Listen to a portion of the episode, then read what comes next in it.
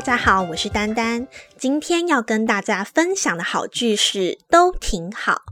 刚开始啊，看第一集的人可能会有点看不懂，但是因为呢，都挺好，有别于一般电视剧的表现形式。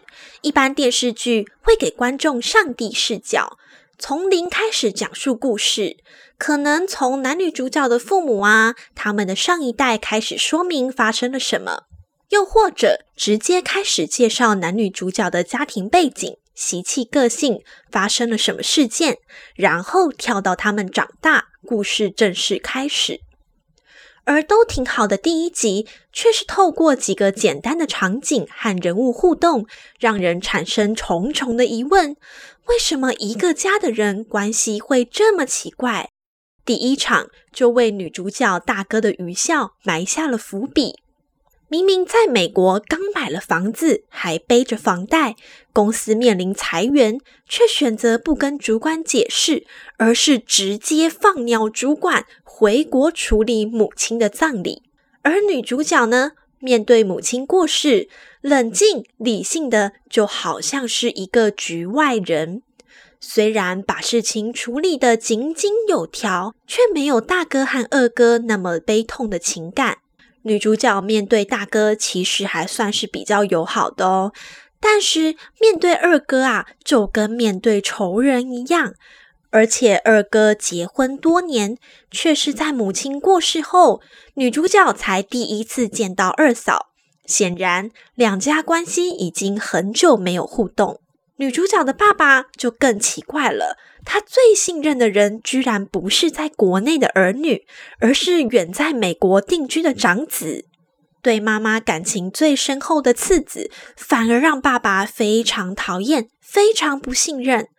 更奇怪的是，面对所有儿女中经济条件最好的小女儿，也就是女主角。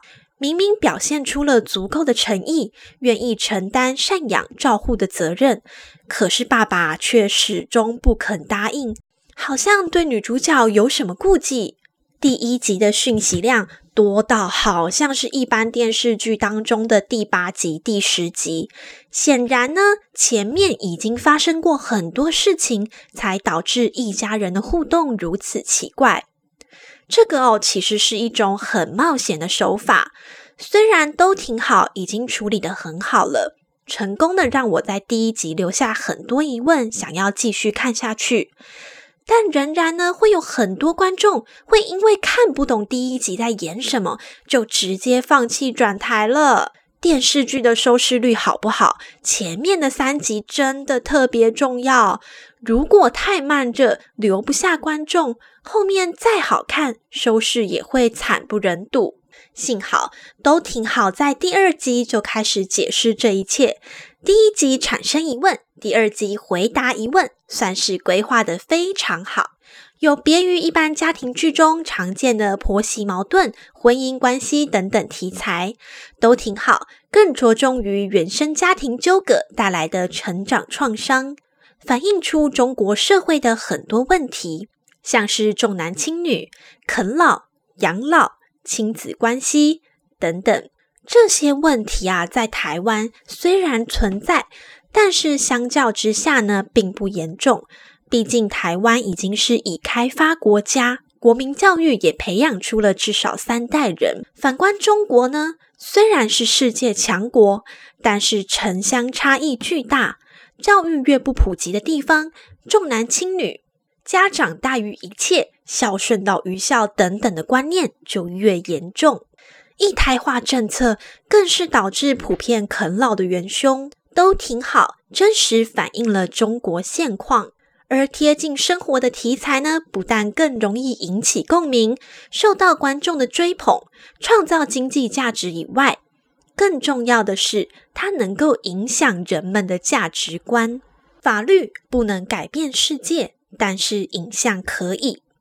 透由贴近生活的题材故事，能够让人们反思，进而改变人们的想法，影响政府的决策。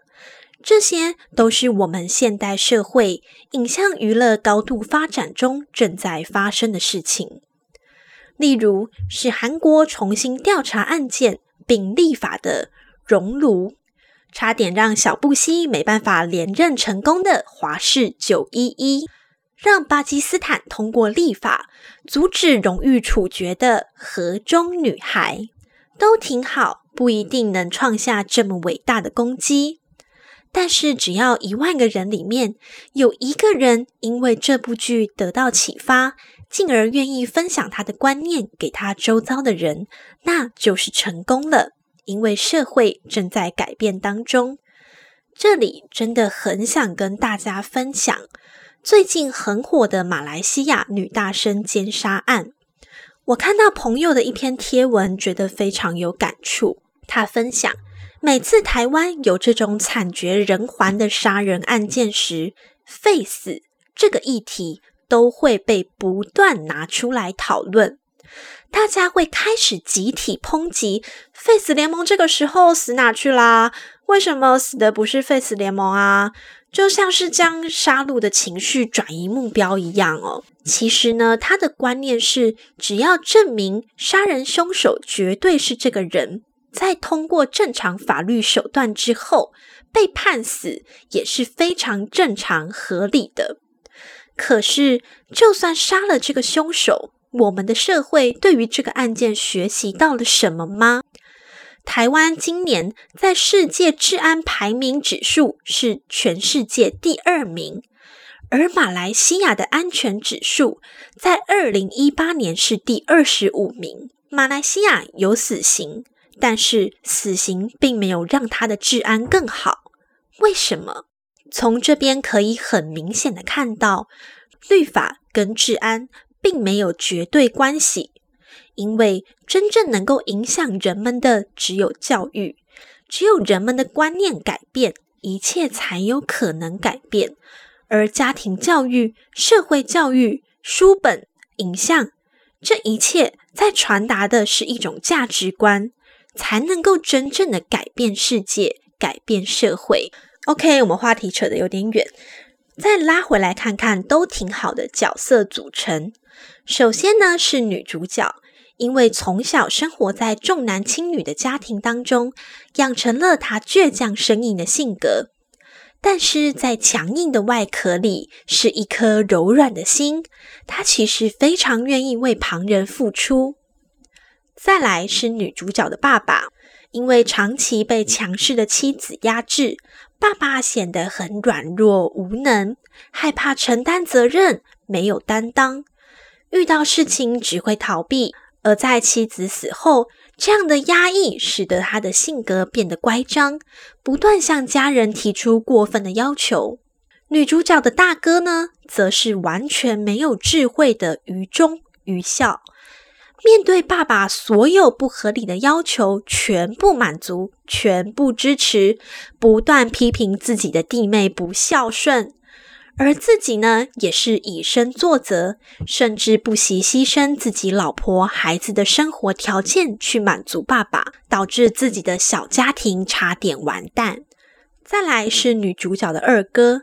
因为从小有个重男轻女的妈妈贴心伺候，导致他的精神并没有长大，当啃老族当的理所当然，被宠坏，认为所有人都应该向着他。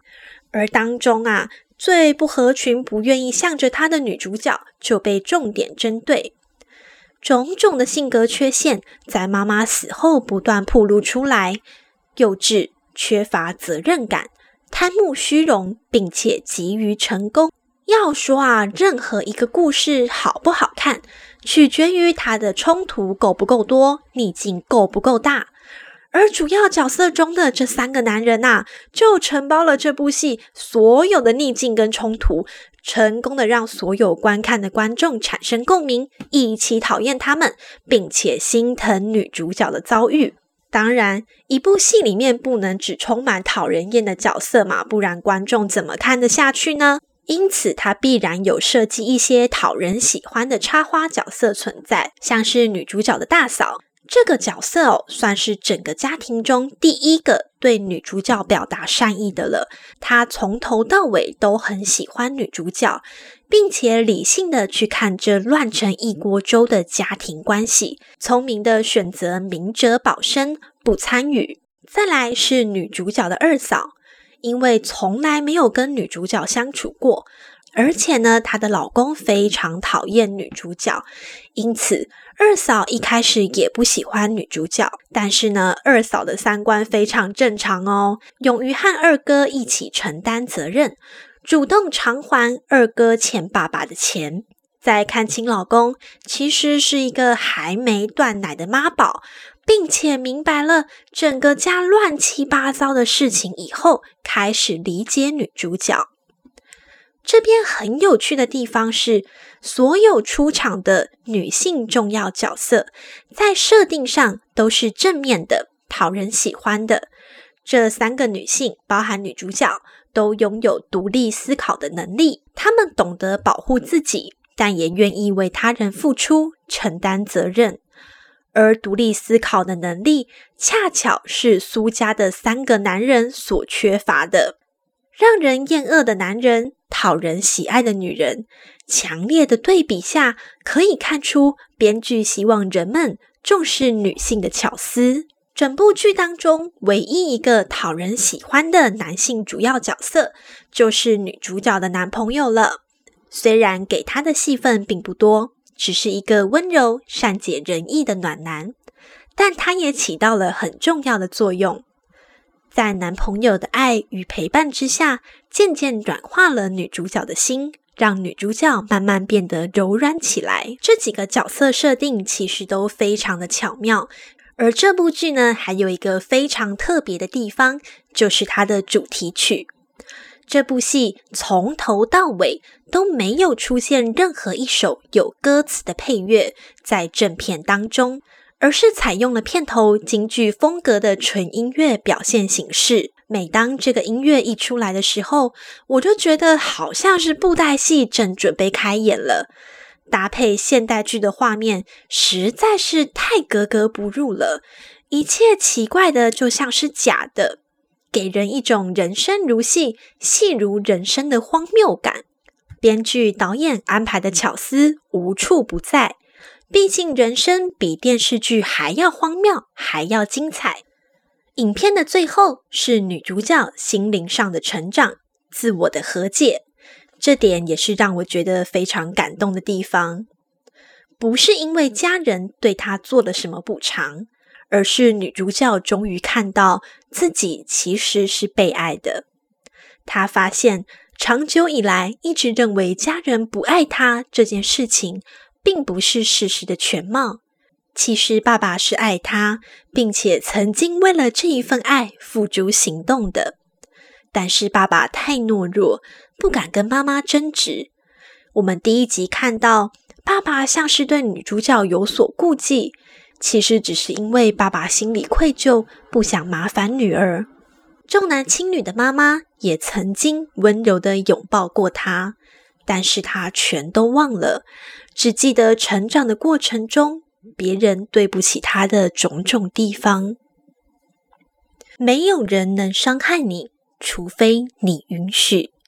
在《被讨厌的勇气》这本书当中也提到，戴上粉红色镜片的人。误以为世界是粉红色，丝毫没有察觉到自己戴上眼镜。当女主角不再抱着过去的伤害、过去的执着时，再也没有人能伤害她。这是一场自我的和解。从此，她的世界拿下了不被爱的墨镜，换上了新的颜色，不再计较自己的付出，是因为自己拥有的更多。这种成长何其珍贵！影片的结局也如同片名一样，都挺好。一家人拿着手机、平板一起视讯过年，要说这样不好吗？这是他们长大后第一次全家人一起过年。要说这样好吗？当中又有太多的无奈。这不是一个很完美的结局，但是。都挺好。好了，今天的介绍就到这里。希望你喜欢我的节目。如果你有什么想法，欢迎留言告诉我，或是你有想推荐什么好剧，也可以一起交流分享。我们下期节目再见，拜拜。